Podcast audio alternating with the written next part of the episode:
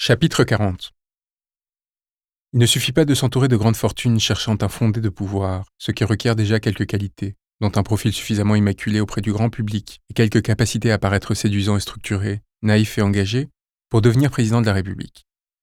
Il faut aussi, après avoir été coopté, savoir s'entourer d'une armée de fidèles, capable de mettre en branle les projets de ses puissants, chargés, en somme, d'une légitimité d'apparence suffisante pour garantir la fidélité de l'appareil étatique et ainsi, dans un aveuglement général, le mettre au service des intérêts de ceux qui vous ont choisi. Ils doivent être suffisamment cyniques et intéressés pour nourrir la machine de pouvoir sans jamais trahir ni dénoncer.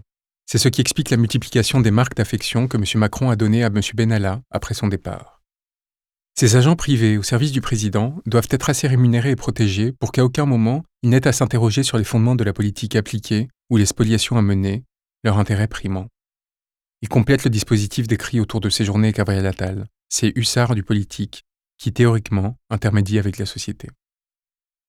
M. Macron, lorsqu'il s'est lancé dans sa campagne présidentielle, était singulièrement jeune et n'était pas doté d'un parcours lui permettant d'avoir construit et de pouvoir revendiquer de telles fidélités.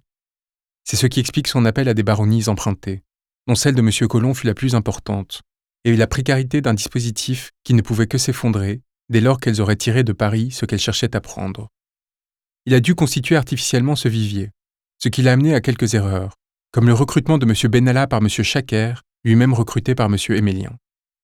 Propulsé par des intérêts tiers, il a dû puiser en cet autre pan de l'oligarchie qu'il avait initialement coopté pour défendre ses intérêts. L'affaire fonctionne en amont et en aval de M. Macron.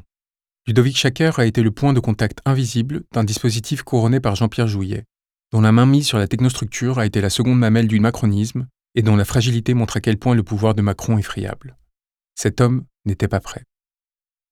Repéré et recruté par Richard Descoings à Sciences Po, institution publique inscrite dans un dispositif de pouvoir partiellement décrit dans un ouvrage de Raphaël Baquet, Chaker y fut propulsé responsable du Centre pour l'Asie.